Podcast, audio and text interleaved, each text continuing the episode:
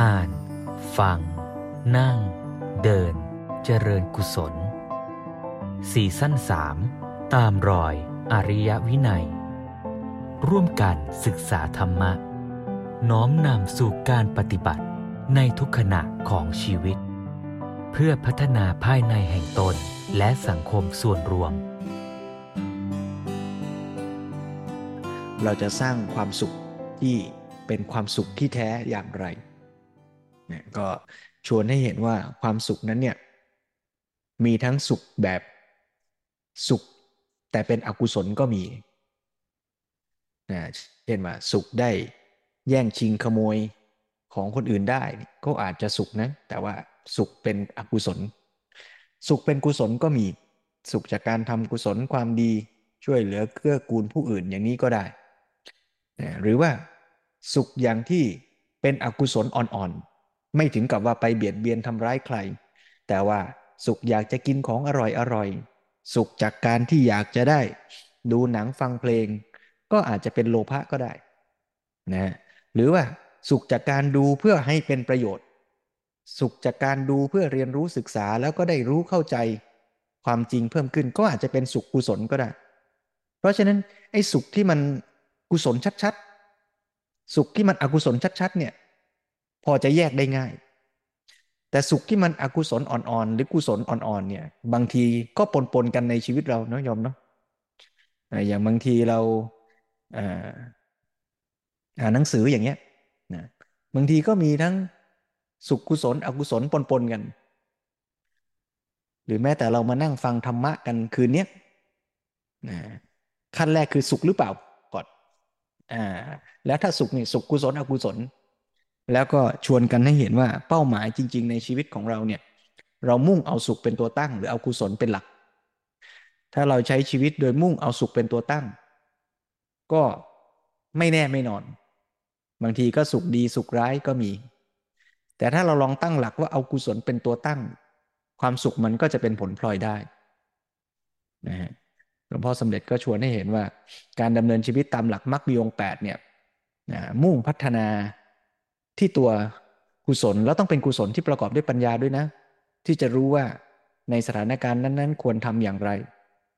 เราควรจะนาฬิกาปลุกแล้วควรจะตื่น หรือควรจะนอนต่อ จะเอากุศลที่ประกอบด้วยปัญญาเป็นตัวตั้ง หรือจะเอาสุขสบายเป็นตัวตั้ง เมื่อจะเลือกรับประทานอาหาร จะเอาอร่อย เป็นตัวตั้ง หรือว่าจะเอาประโยชน์เป็นตัวตั้งนี่อย่างนี้ถ้าเอาประโยชน์เป็นตัวตั้ง แล้วอยากทำให้สิ่งนั้นมันดี แม้แต่กินเนี่ยก็คือกินเพื่ออยากให้ร่างกายเนี่ยมันดี ดีที่มันจะไปทำหน้าที่ทำประโยชน์ของมันได้เต็มที่ อย่างนี้ก็เป็นฉันทะที่อยากจะให้สิ่งนั้นมันดีด้วยปัญญาที่รู้เป็นพื้นฐาน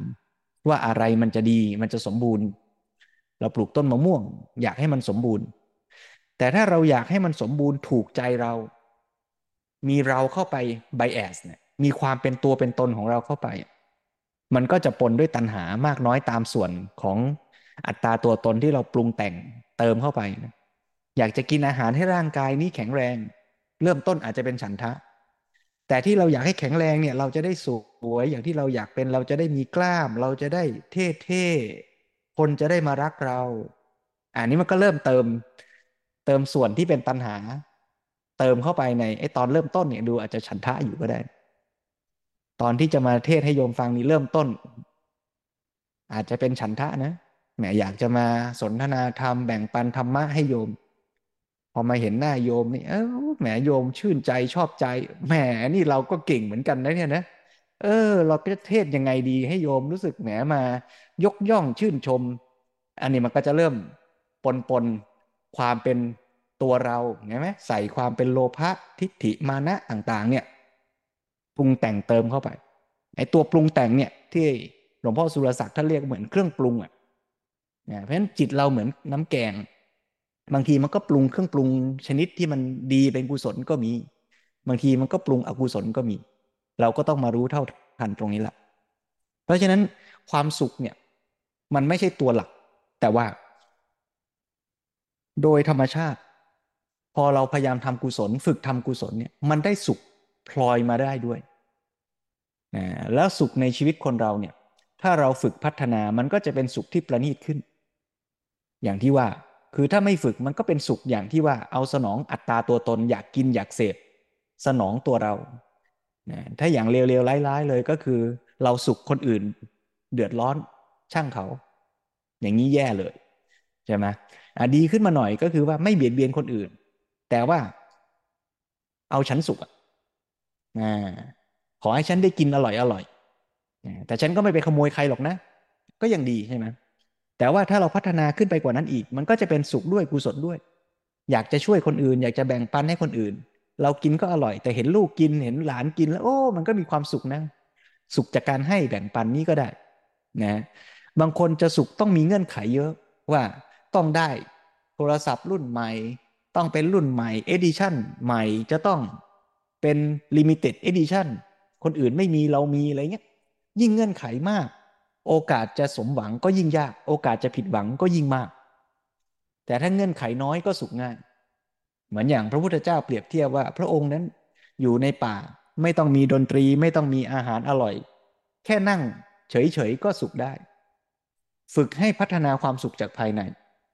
แต่พระราชามหากษัตริย์บางทีนี่ จะต้องมี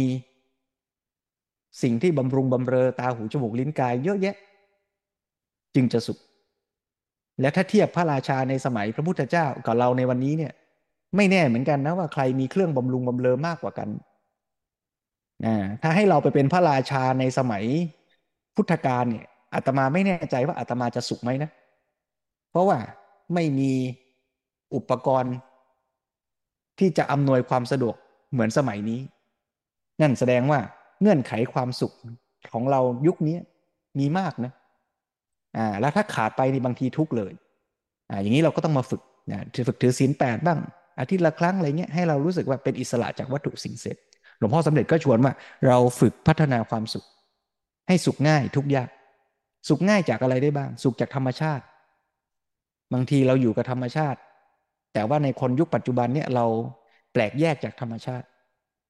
อยู่กับธรรมชาติแต่ไม่สุขโยมเคยเป็นไหมไปเที่ยวทะเลไปอยู่ในป่า สวยๆวิวสวยๆแต่ใจเรามันแปลกแยกจากธรรมชาติ มันไม่อยู่กับธรรมชาติ ไปเที่ยวธรรมชาติสวยๆแต่ใจคิดว่าโอ้เดี๋ยวพรุ่งนี้ต้องกลับไปทำงานแล้วอะโอ้ทุกเลยนะ เครียดเลยนะ แม้จะนั่งอยู่ท่ามกลางวิวสวยๆแต่ว่าใจไม่สุขนะเพราะฉะนั้นเราก็ต้อง ทำยังไงอะจะฝึกที่เราอยู่กับธรรมชาติได้ และคำว่าธรรมชาติเนี่ยก็อย่าไปคิดเป็นวิวสวยๆ ต้นไม้เยอะๆ เท่านั้นเนี่ยอาตมาชวนว่าแม้แต่เสียงจิ้งจกร้องนี่ก็ธรรมชาติ หรือแม้แต่เสียงมอเตอร์ไซค์บิดบึ้นบึ้นบึ้นบึ้นอยู่ข้างบ้านเนี่ย ถ้าเรายอมรับว่ามันคือธรรมชาติ อย่างหลวงปู่พุทธทาสว่าเป็นเกลอกับธรรมชาติเป็นเกลอกับทุกสรรพสิ่งเนี่ยมันก็เสียงธรรมชาตินั่นแหละ ถ้าเราไป ใส่ใจของเราว่า ฉันอยากจะได้ยินเสียงต้องนกร้องอย่างนี้อ่านั่นก็เราอยากอีกอะงั้นถ้าเรารับรู้ตามที่มันเป็นได้ เราก็จะอยู่กับธรรมชาติอย่างที่มันเป็นนั่นแหละแล้วก็สุขอีกอันหนึ่งที่หลวงพ่อสมเด็จชวนให้ดูนะ สุขจากธรรมชาติ สุขจากการอยู่กับผู้คน สุขจากการอยู่กับผู้คนเนี่ย ถ้าเราไม่ฝึกเราก็จะเป็นสุขจากการเรียกร้อง อยากให้คนนั้นเข้าใจฉัน อยากให้คนนี้พูดกับฉันอย่างนี้ คนนี้อยากให้คนนั้นคิดกับฉันอย่างนั้น ทำไมคนนั้นคิดไม่เหมือนเราทำไมคนนั้นไม่เข้าใจเรา อย่างเงี้ยท่าทีเราคือเรียกร้องให้คนอื่นเป็นอย่างใจ อันนี้ก็ตันหาชัดถูกไหมเพราะว่า เอาตัวเราเป็นตัวตั้ง แต่ถ้าเรามองใหม่กลับกันก็คือ เรามองที่ตัวเขาแล้วอยากให้เขาเหล่านั้นเนี่ยอยู่ในสภาวะที่สมบูรณ์ดีที่สุด นี่เรียกว่าฉันทะแหละฉันทะอยากให้เขาดี ถ้าเขาสบายอยู่ก็อยากให้เขา ดีเต็มที่ขึ้นไปกว่านั้นอีก ถ้าเขากำลังทุกข์ก็อยากให้เขาพ้นจากทุกข์ ถ้าเขาทำดีประสบความสำเร็จก็อยากส่งเสริมสนับสนุนให้เขามีกำลังทำดียิ่งขึ้นต่อไป เนี่ยอยากให้เขาปรารถนาให้เขาดี นี่คือฉันทะต่อคน พอเป็นฉันทะต่อคนก็ได้ชื่อเรียกเทคนิคเทอมอย่างใหม่ ว่าเมตตาบ้าง กรุณาบ้าง มุทิตาบ้าง แล้วแต่กรณี แล้วก็เรียกรวมหมวดธรรมชุดนี้ว่าพรหมวิหาร แต่ในพรหมวิหารนี่อย่างที่เราคุยกันว่ามีแต่ความรักปรารถนาดีต่อกันอย่างเดียวไม่พอ ต้องมีข้อสี่ปิดท้ายคือความรู้ เป็นปัญญาที่จะทำให้เราวางใจเป็นอุเบกขา ในบางสถานการณ์ ที่ความรักอาจจะไม่เหมาะแหละ เพราะว่าถ้ารักเกิน จนละเมิดหลักการหลักธรรม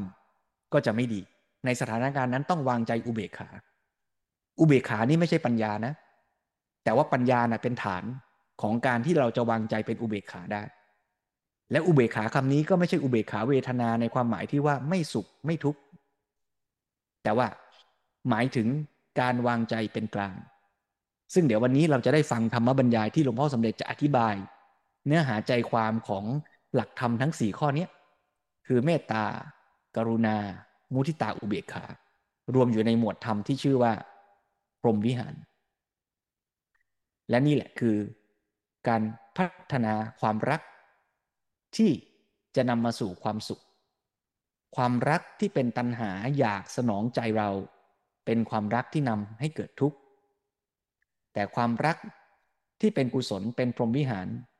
จะเป็นเครื่องมือในการสร้างสุขในใจเราด้วย และจะขยายไปสู่การสร้างสันติสุข ในสังคม ตั้งแต่ในครอบครัวในบ้าน ไปจนถึงสังคมประเทศและโลกทั้งมวล เพราะฉะนั้นวันนี้ ความรัก จะพูดทั้งในมิติของ ความปรารถนาดีต่อบุคคล และขยายไปสู่ความปรารถนาดีต่อโลกทั้งหมดด้วย ธรรมบรรยายที่เราจะได้ฟังวันนี้ ชื่อเรื่องว่า ความรู้ต้องมาเข้าคู่กับความรัก เป็นธรรมบรรยายที่หลวงพ่อสมเด็จ บรรยายในวันมาฆบูชา แล้วก็ปรารบเรื่องของความรักนี่แหละ เพราะฉะนั้นวันนี้ก็ชวนทุกท่านมาสร้างสุขภาวะองค์รวม ความสุขในการที่เราจะอยู่กับผู้คนรอบข้าง ด้วยการวางท่าทีในใจ ด้วยความปรารถนาดี อยากให้ผู้คนรอบข้างนั้น อยู่ในสภาวะที่ดีงามชวนทุกท่านฟังธรรมบรรยายวันนี้อาจจะยาวสักหน่อย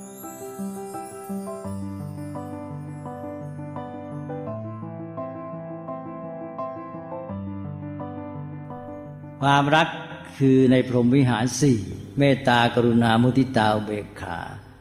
ข้อที่หนึ่งเมตตาก็เริ่มเลยความรักรัก รักของเมตตาก็เราอยากให้เขาเป็นสุข ถ้าเราอยากให้เขาเป็นสุขก็แสดงว่าเป็นความรักในพรหมวิหาร เป็นความรักอย่างพ่อแม่ อยากให้ลูกเป็นสุข ถ้าความรักในแบบราคะก็แปลว่าอยากได้เขามาทำให้เราเป็นสุข อันนั้นต้องระวังถ้าทำไม่ดีก็ตกอบายไปเลยนั่นก็เลยเอาว่า เรามีเมตตา มีความรักของวันมาคบูชาก็มาช่วยแหละ อย่างน้อยก็ดึงกันไว้ให้สมดุล แล้วก็ถ้าพัฒนามาในความรักของมาคบูชาได้ก็เดินทางไปสู่พรหมโลกเลย ทีนี้สูงเลี้ยวเลยเรียกว่าใกล้พระอริยบุคคลแหละพอเป็นพระพรหมแล้วทีนี้อีกทีนึงก็เป็นอริยะ เป็นระยะแล้วก็ไปสู่พระนิพพาน ชั้นพรหมก็สูงมาก เพราะฉะนั้นตอนนี้เรามาพูดกันถึงความรักกันบ่อยในวันมาคบูชา วันนี้ก็เลยมามองว่า เออพูดกันมาเยอะแยะและความรักของมาคบูชาอะไรเนี่ยก็อยากจะพูดอีกแง่หนึ่งบอกว่าในพุทธศาสนาเนี่ยอย่าเพลินไปนะ อย่าพูดแต่ความรัก ในพุทธศาสนานี่ท่านย้ำว่าความรักต้องมากกว่าความรู้ว่างั้นนะแล้วจากรักมารู้เนี่ยนะ จะไปต่อ ถ้าอยู่แค่รักก็ไปได้ถึงพระพรหม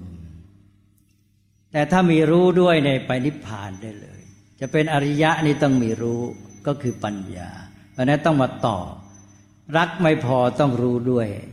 พอรู้แล้วทีนี้ก็เดินหน้าต่อจากพระพรหมก็ไปสู่ ความเป็นอริยชนไปสู่พระนิพพานได้ วันนี้ก็เลยมาย้ำกันนิดหน่อยว่า เออ เรามีความรักในดีแล้วนะ เป็นความรักที่เป็นคุณธรรม อยู่ในพรหมวิหารสี่เริ่มด้วยเมตตาเป็นต้นไป ก็เป็นการปฏิบัติตามหลักพุทธศาสนา แล้วก็มาย้ำกันในวันมาคบูชา ก็ขอให้เดินหน้าต่อไปในเรื่องวิถีของพุทธธรรม ก็คือว่ารักแล้วให้มีรู้มาคู่ด้วย นี่ความรู้นี่ก็เป็นเรื่องปัญญาหมายความเมตตา ความรัก แล้วโยงไปนะไม่ใช่ว่า เฉพาะเมตตาอย่างเดียวเมตตากรุณามุติตาเบกขาทั้งชุดนั่นแหละ อยู่ในชุดของความรักไปจนถึงถึงว่าวางใจเป็นกลาง แล้วไปเชื่อมอุเบกขาเข้ากับความรู้ ตอนที่ถึงอุเบกขาเนี่ยไปเชื่อมความรู้ แล้วก็จะถึงธรรมะเลย ตัวรู้หรือปัญญาเนี่ยเป็นตัวที่ทำให้ถึงธรรมนี่เราก็มีปัญญาความรู้นี่มาคู่ ในทางพุทธศาสนาท่านเน้นว่า ขอให้สังเกตดูในพระพุทธคุณ พุทธคุณนี่ในเมืองไทยเรานิยมชุดสาม มีอะไรบ้างหนึ่งพระปัญญาคุณสองพระวิสุทธิคุณสามพระมหากรุณาคุณเนี่ยสามประการ เราจำกันแม่นเลยนะ นี่เป็นความนิยมในเมืองไทย ทีนี้ถ้าว่าไปตามหลักเดิมเนี่ยก็แปลว่าพุทธคุณเก้าในบทอิติปิโสนั่นก็มากเยอะแยะจำไม่ค่อยไหวนี่ที่ท่านนิยมในคำพีเนี่ยท่านเอาแค่สองวันนี้ก็เลยมาเล่าให้โยมฟังเป็นความรู้ เพิ่มเติมขึ้นมา คือพุทธคุณที่ย่อสุดเนี่ย ในคำพีท่านนิยมแค่สอง คืออะไรคือปัญญากับมหากรุณา แล้ววิสุทธิคุณไปไหนอะ เรามีสามนี่ของท่านมีแค่สอง ก็ตอบได้ง่าย ๆ มองได้ง่าย ๆว่า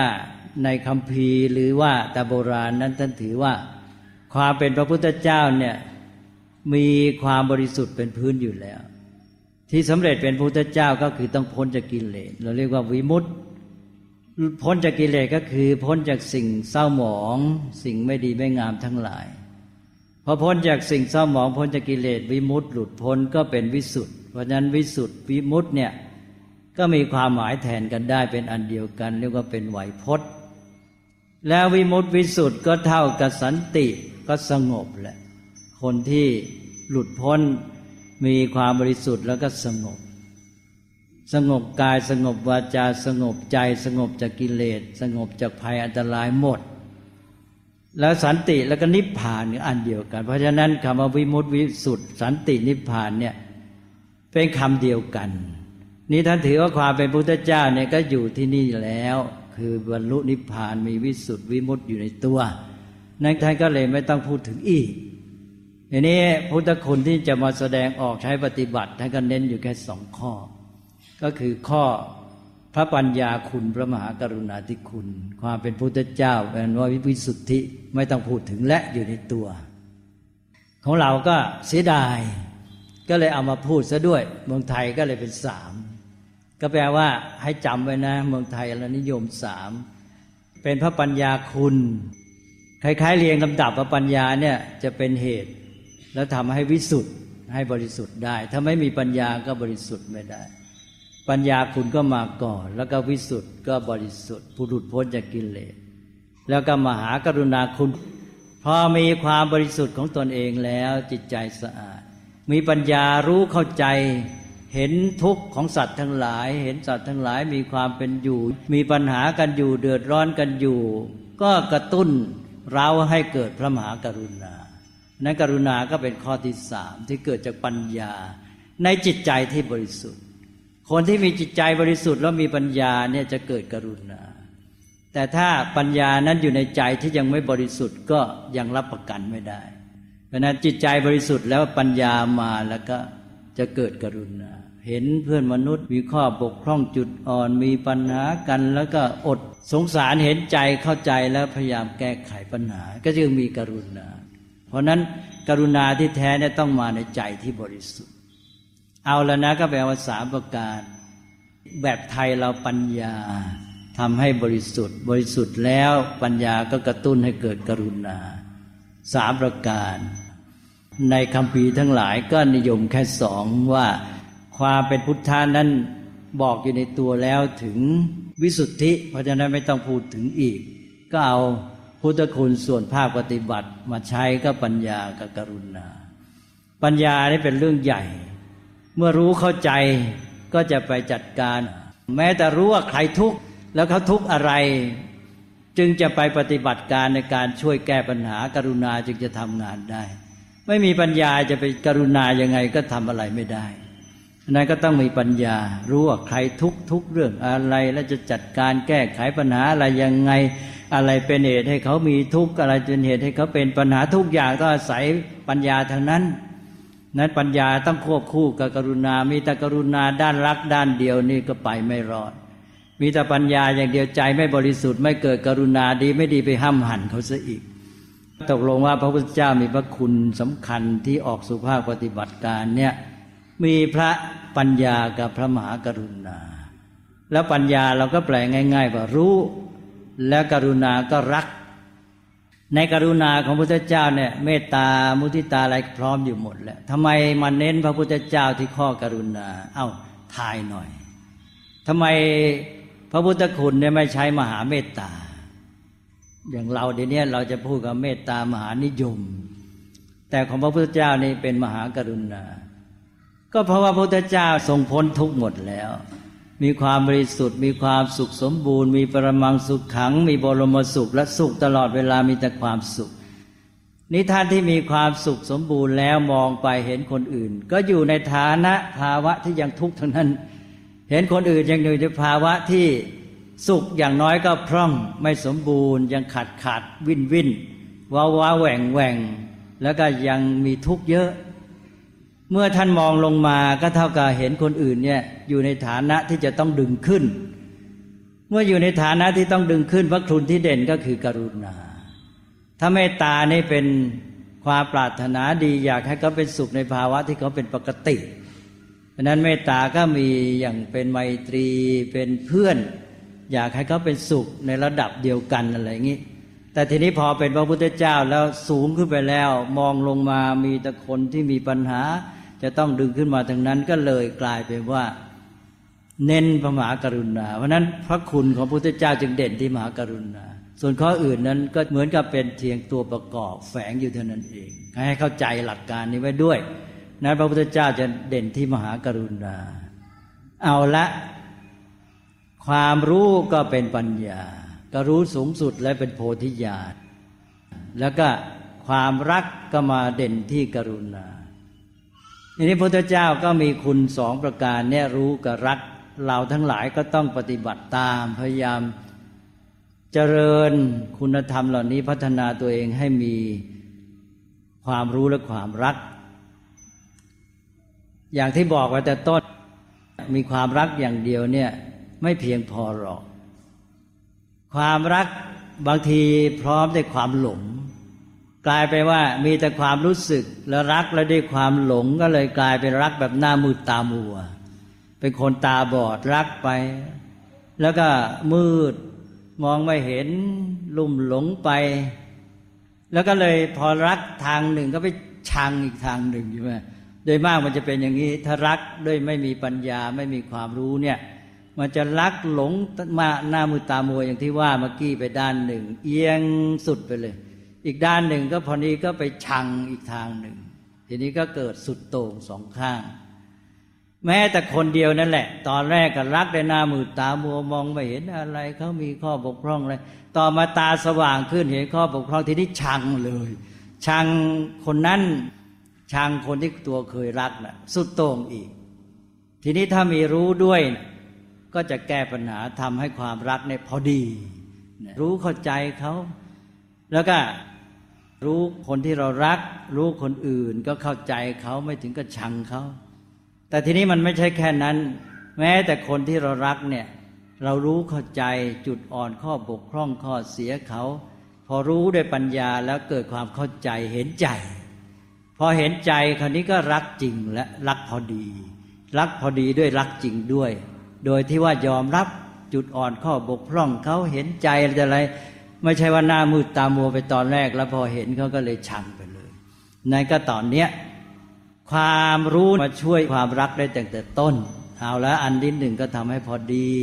ความรักพอดีทั้งบุคคลนั่นเอง แล้วก็พอดีกับเพื่อนมนุษย์อื่น ไม่ไปรักคนหนึ่งชังคนหนึ่งเกินไป แล้วต่อไปสำหรับคนนั้นเองก็พอดีที่ว่าจะได้เข้าใจเห็นใจมีความสงสารช่วยเหลือกันวักแบบนี้ไปกันได้ ก็เป็นทางมาของกรุณา พอคนที่เรารักนั้นมีข้อบกพร่องจุดอื่น เข้าใจเขาเห็นใจเขา เราก็สงสารมีกรุณาอยากช่วยเหลือดีขึ้นไปแล้วอ้าวแล้วแค่นี้ก็ดีขึ้นมาเยอะแล้วความรู้ช่วยเยอะ แล้วทีนี้มันไม่ใช่แค่นั้นแหละความรู้นี่มันมาช่วยอีก ในการที่จะต้องดำเนินชีวิตต่อไปจะประสบปัญหาจะได้แก้ไขมีแต่ความรักอย่างเดียวไปกันไม่รอด อยู่กันด้วยความรักอย่างเดียวนี่ไม่มีความรู้ดำเนินชีวิต ต้องเจอปัญหาแน่ ปัญหาก็ไม่รู้ไม่มีปัญญาก็แก้ไม่ได้อีก เพราะฉะนั้นท่านจึงให้มีความรู้ มีปัญญา แล้วต่อไปเราดำเนินชีวิต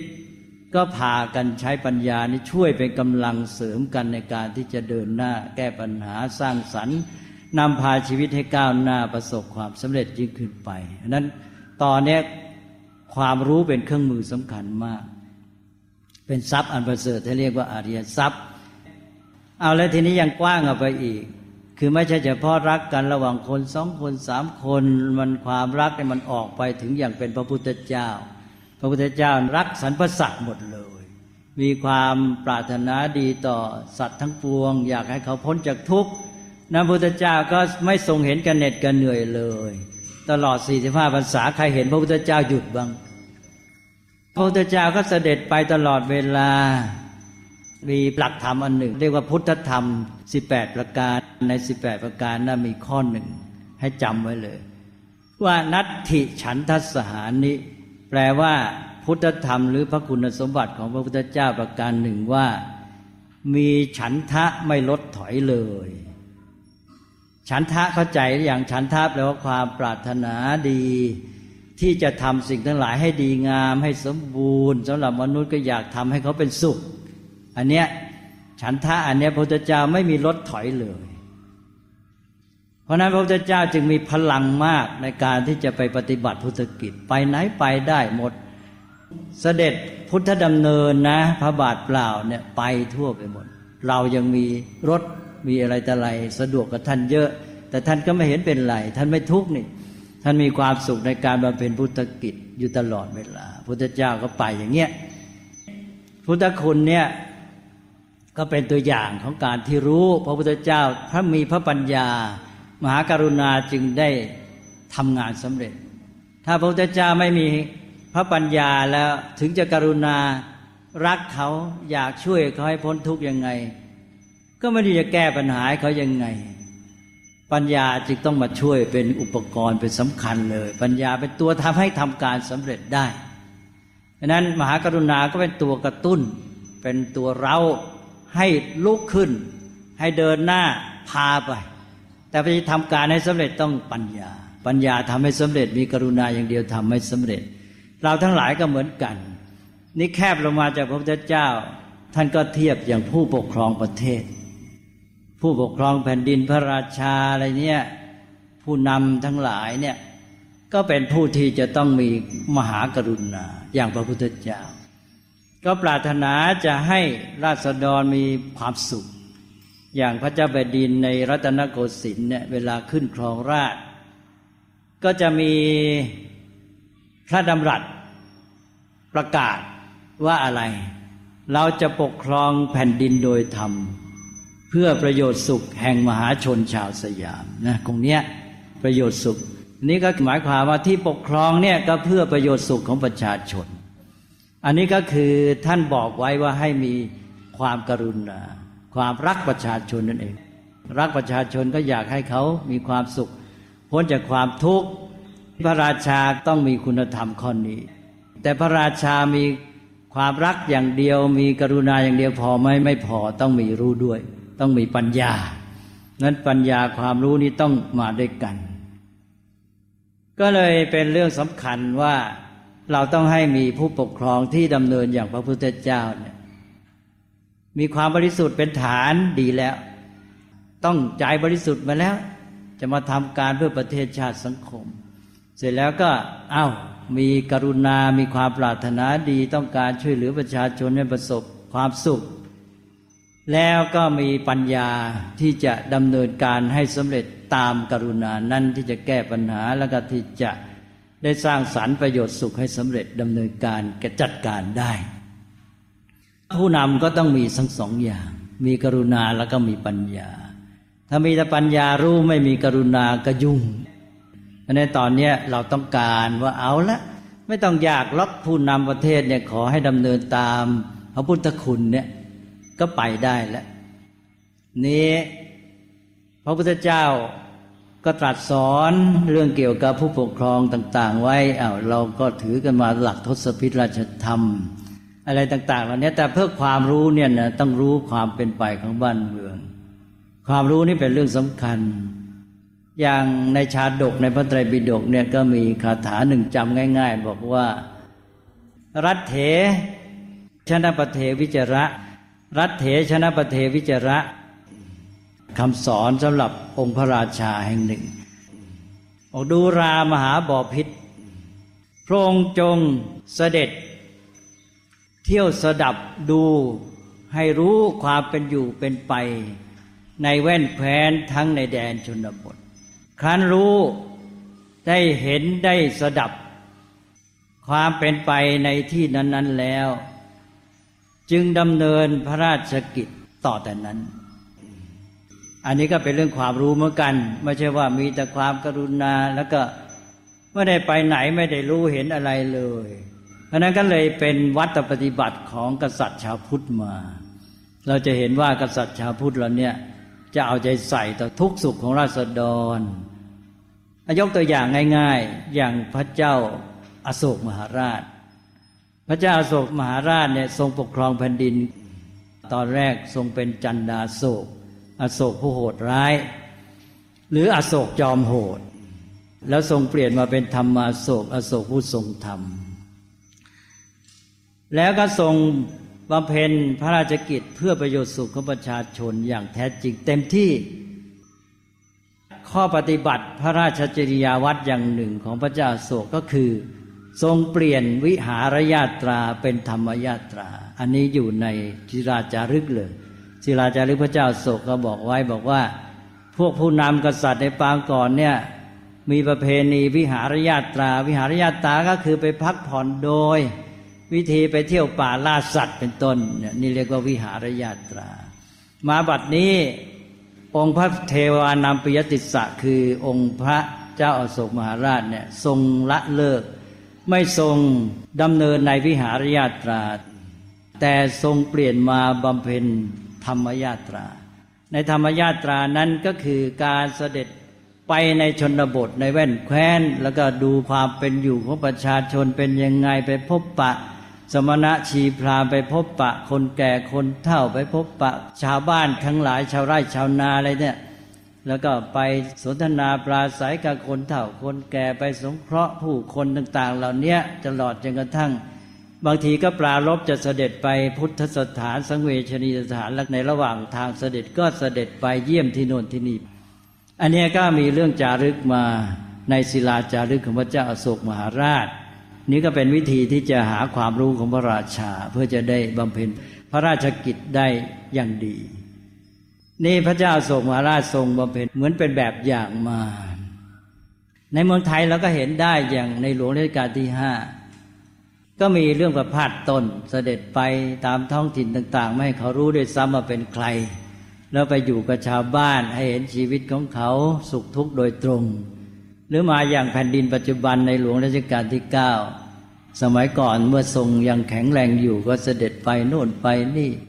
ไปในถิ่นชนบททั้งหลาย เรียกว่ารู้สุขทุกข์ของราษฎร ถ้ายิ่งก็รู้สุขทุกข์ก็ร่วมสุขร่วมทุกข์ร่วมสุขร่วมทุกข์ก็เป็นข้อปฏิบัติสำคัญในการที่จะสร้างสรรค์ยึดเหนี่ยวสังคมนี้ให้มีความแน่นแฟ้นมั่นคงสามัคคีอันนี้ก็เป็นวัตถปฏิบัติในทางพุทธศาสนาที่เราสอนกันมา ก็แปลว่าอยู่ในเรื่องความรู้ว่ามีความรักแล้วก็ต้องมีความรู้ด้วย ความรู้ก็จะช่วยให้ การปฏิบัติกิจตามมหากรุณานั้นสำเร็จผลอย่างแท้จริง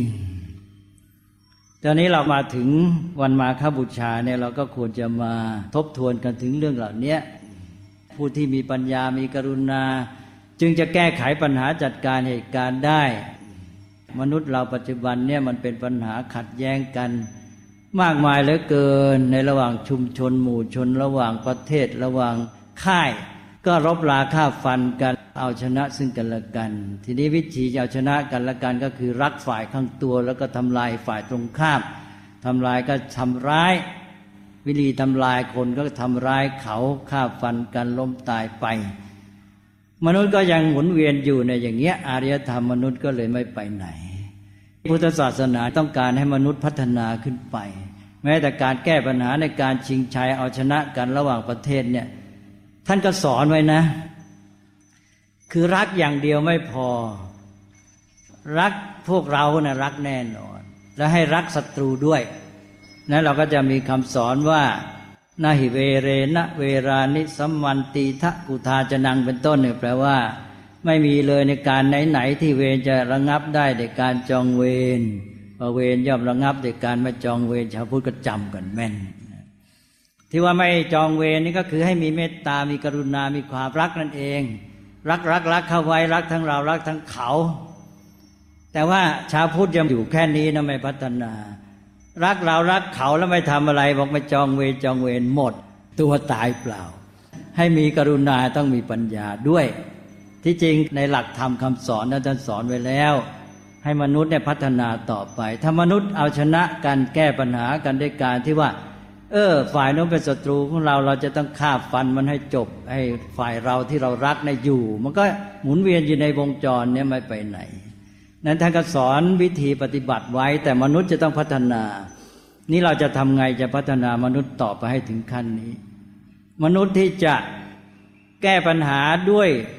ทั้งกรุณาและปัญญามาคู่กันได้สมบูรณ์เนี่ยจะต้องเก่งกับพวกที่ ชนะกันด้วยวิธีรุนแรงวิธีทำร้าย ตอนนี้ก็คือมนุษย์มีปัญญาก็ชนะ แต่ว่าไม่มีกรุณา นี่ทำไงจะได้ทั้งกรุณาและปัญญา ท่านก็สอนไว้ก็จะยกตัวอย่างมาให้ฟังอีก เคยพูดมาบ่อยๆ แล้วชาดกเนี่ยท่านสอนเรื่องนี้มาเยอะเลย อย่างเรื่องมโหสถชาดกเนี่ยมโหสถชาดกนี่เป็นชาดกที่เน้นพระบารมีอะไร ปัญญาบารมีเนี่ยมโหสถปัญญาบารมีคนไทยจะหยุดแค่ทานนะเนี่ยต่อว่าได้เพราะบารมีพระพุทธเจ้าทั้งสิบคนไทยเนี่ยเก่งเรื่องทาน เก่งจริงๆ แต่อยู่แค่เนี้ยไม่ไปไหน เก่งจริง ๆ ไปไหนพราะไม่ทันทีเลย ใจกว้างมีน้ำใจดี แต่ว่าไม่ค่อยก้าว บารมีมีตั้งสิบข้อ มาอยู่ข้อเดียวไม่ได้ต้องไปต่อ แล้วข้อสำคัญข้อหนึ่งก็ของพระมโหสถเนี่ยปัญญาบารมี ปัญญาบารมีสอนอะไรก็คือให้เอากรุณามาใช้ในชนิดที่ประสบความสำเร็จ ก็คือมนุษย์จะต้องพัฒนาไปขั้นหนึ่งในการแก้ความขัดแย้ง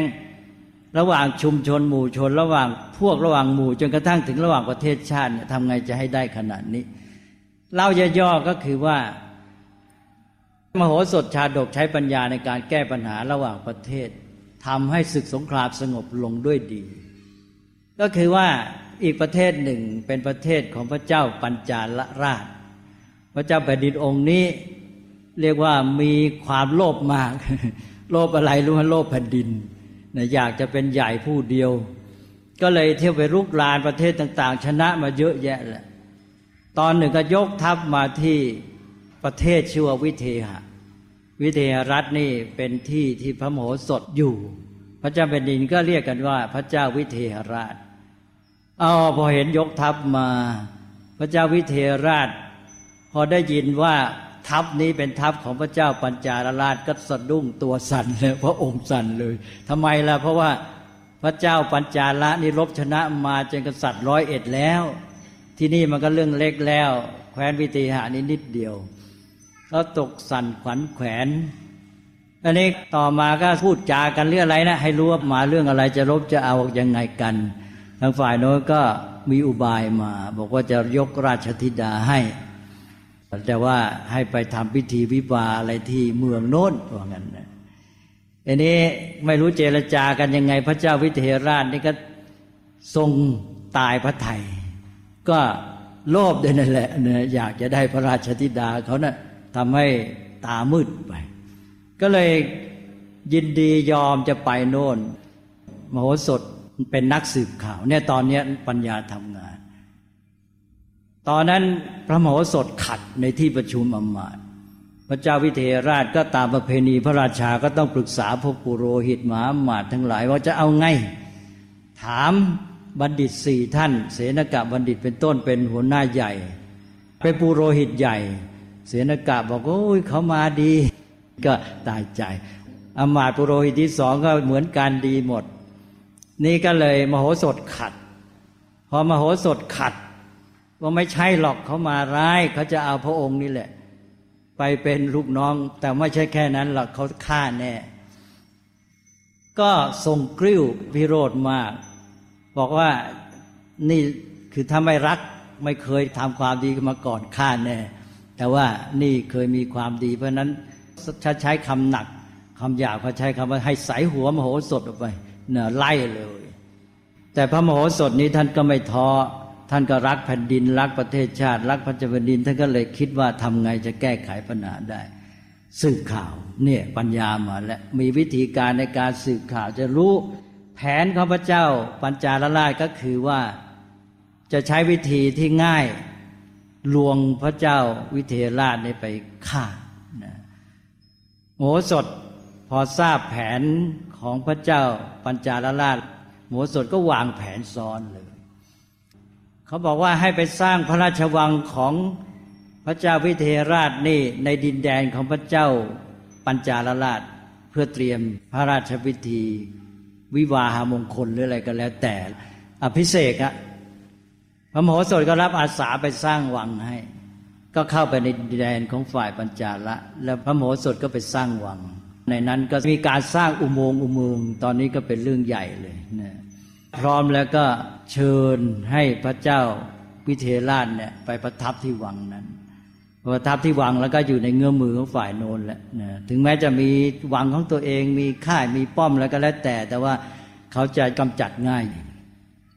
ก็ไปกัน พอไปกันแล้วพอถึงวันดีคืนนี้ทางพระเจ้าปัญจาลราชบอกว่าเอา้า ให้พระเจ้าวิเทหราชกำหนดวัน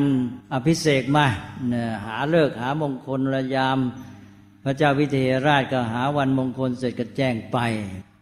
พอถึงวันมงคลปั๊บกองทัพพระเจ้าปัญจาลราชมาแล้วพอมาถึงคืออยู่คนละฝั่งแม่น้ำนะ ถึงแม้จะอยู่ในแผ่นดินก็ฝ่ายปัญจาลราชก็อยู่คนฝั่งแม่น้ำกองทัพมามากมายพระเจ้าวิเทหราชก็ เอ๊ะอะไรกันเนี่ย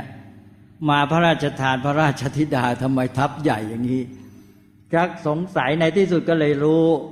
ตอนนี้พระเจ้าปัญจาราชก็เห็นว่าไม่มีทางหนีแล้วก็ประกาศตรงๆ พระเจ้าวิเทหราชก็เลยทรงพระไทยสั่นแหละไม่ใช่แค่กายสั่น พระไทยสันจะแก้ไขปัญหายังไงล่ะ เจ้าบัณฑิตสี่คนเสนกะเป็นต้นนั้นหมดทางไม่รู้จะแก้ปัญหายังไงว่าเขาต้องยอมตายแน่แล้วเราชิงตายซะก่อนดีกว่าฆ่าตัวตายกันดีกว่า โมสดบอกไม่เป็นไร ที่พระองค์ใสหัวข้าพระพุทธเจ้ามาเนี่ยนะได้ทำการเตรียมพร้อมแล้วตอนนี้ไม่ต้องกลัว พระองค์ไม่ต้องกลัว เดี๋ยวจะบอกแผนให้ แล้วพระมโหสถก็บอกแผน ก็คือว่าเปิดอุโมงค์แล้วกองทัพของวิเทราชนี่ก็เข้าอุโมงค์ไป ออกแม่น้ำข้ามฝั่งไปเลย แล้วก็ไปนู่นมโหสถเตรียมกระทั่งวังของฝ่ายโนนไปยึดครอบครัวของพระราชาองค์นั้นไว้เนี่ยทีนี้ฝ่ายพระเจ้าปัญจาลราชก็ขู่แกตายแน่ ต้องเปิดเมืองซะดีๆยอม มโหสถก็บอกไม่หรอกไม่กลัวละ บอกว่าตอนนี้พระเจ้าวิเทหราชไม่อยู่ไปแล้ว พระเจ้าปัญจาลราชก็บอกว่า เออ แกอยู่คนเดียว แกไปทำอย่างนี้หักหลังข้าแกตายแน่ข้าจะฆ่าเจ้าโมโหสถนี่แหละนะโมโหสถก็บอกไม่เป็นไร พระองค์ฆ่าข้าพระองค์นะ่ะ พระเจ้าวิเทหราชก็ฆ่าพระมเหสีของพระองค์เหมือนกันเนอะเอาสิจะเลือกเอาอยัางไง พระองค์ทำไงฆ่าพระองค์อะพระราชโอรสพระราชธิดาอะไรของพระองค์ก็หมดเหมือนกันนะพระเจ้าปัญจาลราชหมดทางเลยเห็นไหมวางแผนซ้อน พระโมโหสถก็กำชับพระเจ้าวิเทหราชไปเสร็จนะตอนที่ไปยึดฟังฝ่ายโน้นบอกอย่าไปทำอันตรายคนนะ ก็คือให้มีความรักนั่นแหละนะให้ทุกคนอยู่กันดี แล้วพอทางฝ่ายปัญจาลราชหมดทางใช่ไหมก็โดนเงื่อนไขของฝ่ายของมโหสถก็แปลว่าต้องยอม เมื่อยอมแล้วพระโหสถก็ไม่ทำร้ายอะไร ชนะได้ปัญญาที่เหนือกว่ากันจริง ๆ แล้วก็ให้อีกฝ่ายหนึ่งเนี่ยยอมกลับเป็นมิตร เรียกว่ากำราบ ทำให้เขากลับใจได้ ก็กลายเป็นมิตรกันเลย ต่อจากนี้ก็หมดปัญหาไปเลยเนี่ยเนี่ยท่านสอนไว้มีหลายชาดกจะสอนแบบนี้ก็คือว่าคนที่จะปฏิบัติตามหลักพุทธศาสนา แล้วจะแก้ปัญหาของโลกได้เนี่ยต้องพัฒนาตัวเองอย่างยิ่ง ไม่ใช่แค่ท่องกัน เวรไม่ระงับด้วยการจองเวรแค่นี้ไปไหนไม่รอดหรอกนะไม่พอท่านให้หลักเบื้องต้นไว้ ต้องไปโน่นอย่างมโหสถเนี่ย คือคนที่จะชนะเขาด้วยความดีเนี่ย โดยที่เขาทำอะไรไม่ได้เนี่ย มันต้องเก่งกับเขาเป็นสิบเท่าร้อยเท่าใช่ไหมนั้นชาวพุทธเนี่ยต้องพัฒนาตัวเองอย่างยิ่ง แล้วโลกปัจจุบันเนี่ยพัฒนาได้มาอย่างเงี้ย พัฒนาแค่ให้อยู่กับเขาแก้ปัญหาด้วยใช้ปัญญาแบบมีกรุณาเพื่อความสันติของโลกนั้นไม่ได้นั้นมันก็แค่ว่าชนะเขาได้ปัญญาที่ทำร้ายเขา แล้วชนะมันก็จองเวรกันอยู่เนี่ยไม่รู้จักจบ เพราะนั้นโลกนี้อารยธรรมมันก็ไม่ไปไหนทำไงจะให้มนุษย์พัฒนาถึงขนาดที่ประเทศที่เก่งจริง ๆ เนี่ยเอาชนะฝ่ายอื่นได้ด้วยวิธีสันติทำให้เขายอมสยบสยบการทำร้ายด้วยวิธีสันติ ชนะเขาด้วยความดีได้ปัญญาที่เหนือกว่าจริงๆนะแล้วก็อยู่กันด้วยความสงบสุขต่อไป อันนี้เป็นเรื่องที่ต้องยอมรับว่ายาก แต่มนุษย์ต้องพัฒนา เมื่อจะให้โลกนี้มีสันติสุขที่แท้จริงต้องเดินหน้าต่อไป วันนี้ก็เลยเอาเรื่องมหาการุณากับเรื่องปัญญาเนี่ยมาพูดในอีกแง่หนึ่ง ในระดับของโลก ในระดับของพระพุทธเจ้าที่ทรงบำเพ็ญพุทธกิจเพื่อประโยชน์กับชาวโลก แต่หลักการพุทธศาสนาก็ที่ว่าเนี่ยด้วยความกรุณาพระสงฆ์เรา พุทธบริษัทเราเนี่ยก็ปฏิบัติตามคำสอนที่เป็นพุทธโอวาทว่าจรถะพิกเวจาริกังผูชนะทิตายะผูชนะสุขายะโลกานุกรรมปายะพิสุทั้งหลายจงจาริกไป เพื่อประโยชน์เกื้อกูลกับชนจำนวนมาก เพื่อความสุขกับชนจำนวนมาก เพื่อเกื้อการุณต่อชาวโลกอันนี้เป็นหลักการทั่วไปเลยนั่นก็เราต้องมา คอยทบทวนหลักการของพระพุทธศาสนาที่พุทธเจ้าทรงสอนไว้ แล้วข้อสำคัญก็คือชาวพุทธเนี่ยจะต้องฝึกตนต้องพัฒนาตนเพื่อปฏิบัติให้ได้ตามนี้ ถ้าเราไม่ฝึกตนไม่พัฒนาตน แล้วมันไม่มีทางทำได้สำเร็จหรอก หลักการพุทธศาสนาไม่ใช่แค่ ปฏิบัติกันอยู่ ในรายวันเท่านี้นะ เป็นข้อปฏิบัติเพื่อช่วยโลกทั้งโลก เพื่อให้โลกนี้อยู่กันร่มเย็นเป็นสุข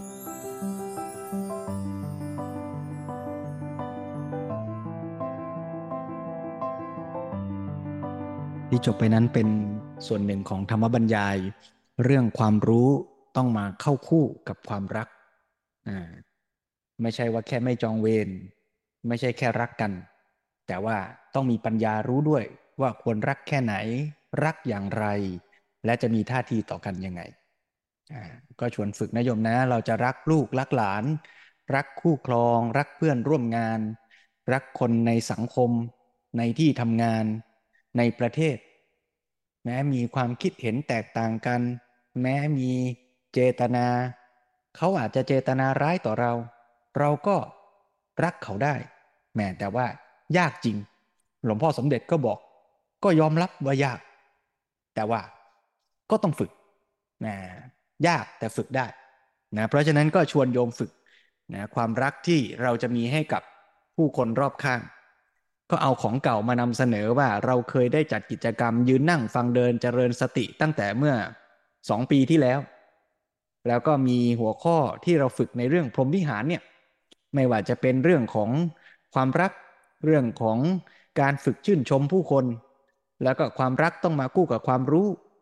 แม้แต่รักเพื่อนบ้าน รักศัตรู ก็ต้องฝึกที่จะรัก แต่ว่าความรักจะเริ่มต้นก็เริ่มตั้งแต่เมตตาตัวเองก่อน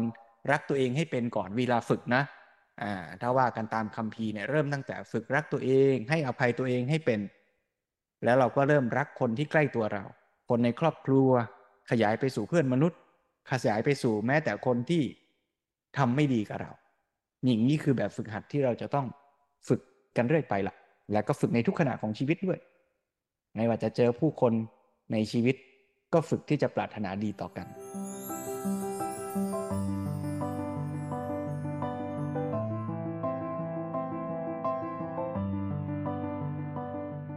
เอาละโยมวันนี้ฟังธรรมะยาวก่อนจากกันมีเวลาสักสิบนาที ชวนทุกท่านลองฝึกเจริญ เมตตากรรมฐาน ตั้งเจตนาปรารถนาดีต่อทุกผู้คนและทุกชีวิต ร่วมกันสักสิบนาที ก่อนจากกันวันนี้นะโยมนะ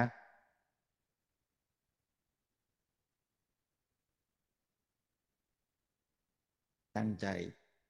เริ่มต้นตั้งแต่ระลึกถึงตัวเราเอง รับรู้อาการที่ปรากฏที่กายและใจของเรา ผ่อนคลายสบายๆหายใจเข้าก็รู้ว่า โอ้นี่เรามีชีวิตอยู่นะ เราจะตั้งใจใช้ชีวิตเราให้ดี อะไรที่ผ่านไปแล้ว ไม่ว่าเราจะทำดีทำร้ายก็ให้อภัยตัวเองเรียนรู้แล้วก็ตั้งใจเริ่มต้นใหม่ หายใจออกระลึกถึงทุกผู้คนทุกชีวิต เริ่มต้นตั้งแต่ผู้มีพระคุณในชีวิตของเรา ปรารถนาอยากให้เขามีความสุข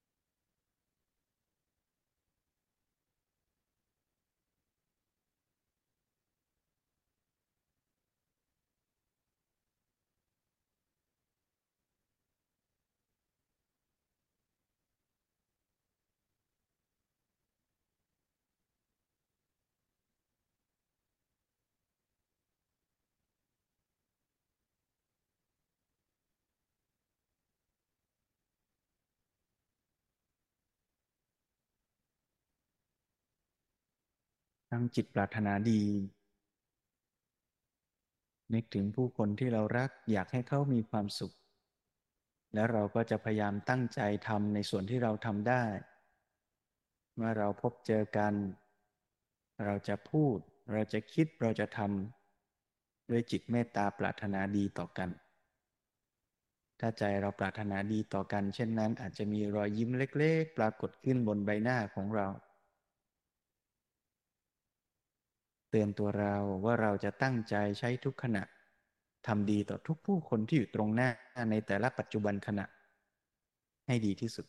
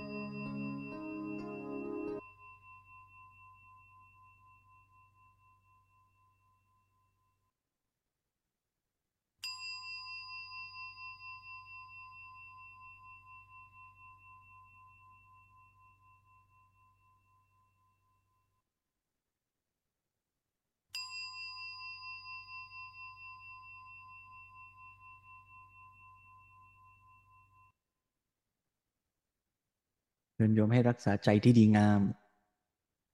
แล้วจากการฝึกในช่วงเวลาสั้น ๆ ก็ชวนให้ทุกท่านนำไปฝึกในทุกขณะของชีวิตจริง ๆ ของเรา เดี๋ยวเราลุกขึ้นไปเจอกับใคร เราก็ตั้งใจปรารถนาดี ใช้ปัญญาพิจารณาว่าในสถานการณ์นั้น ดีที่สุดเป็นประโยชน์ที่เราจะเกื้อกูลทำต่อคนคนนั้นได้คืออะไร ถ้ายังทำไม่ได้ก็วางใจอุเบกขา ถ้าทำได้เราก็ทำเต็มที่โดยไม่เอาความขี้เกียจไม่เอาความเห็นแก่ตัวของเราไปขัดขวาง ฝึกให้ได้ ทีละเล็กทีละน้อยแม้ว่ายังไม่ถึงขั้นพระพุทธเจ้าที่มีฉันทะไม่สิ้นสุด แต่เราก็ค่อยๆ ฝึกเติมแรงให้กับฉันทะให้กับกุศลไปเรื่อยๆ แล้วที่สำคัญถ้าเราฝึกอย่างนี้คนที่จะมีความสุข เริ่มต้นก็คือตัวเรานั่นแหละแทนที่เราจะนึกถึงใครแล้วหงุดหงิดโกรธเคือง อิจฉาริษยา เราก็จะมองกันด้วยสายตาแห่งความรักความปรารถนาดี แล้วสังคมรอบข้าง ก็จะเกิดสันติสุขที่แท้จริงเกิดขึ้นได้ แต่ถ้าเราไม่สร้าง เราก็จะอยู่ในสังคมที่เป็นสงคราม แข่งแย่ง แข่งขัน เบียดเบียน แย่งชิง ไม่จบสิน้น เรื่องนี้ก็ยากจริง แต่ก็ต้องฝึก หลวงพ่อสมเด็จบอกอย่างนั้นนายก ก็ฝึกร่วมกันต่อไป ยิ่งยากยิ่งได้มาก หลวงพ่อสมเด็จพูดนี่ก็ถูกนะหลวงพ่อเนาะแต่ฟังแล้วมันมันยากยากนะหลวงพ่อ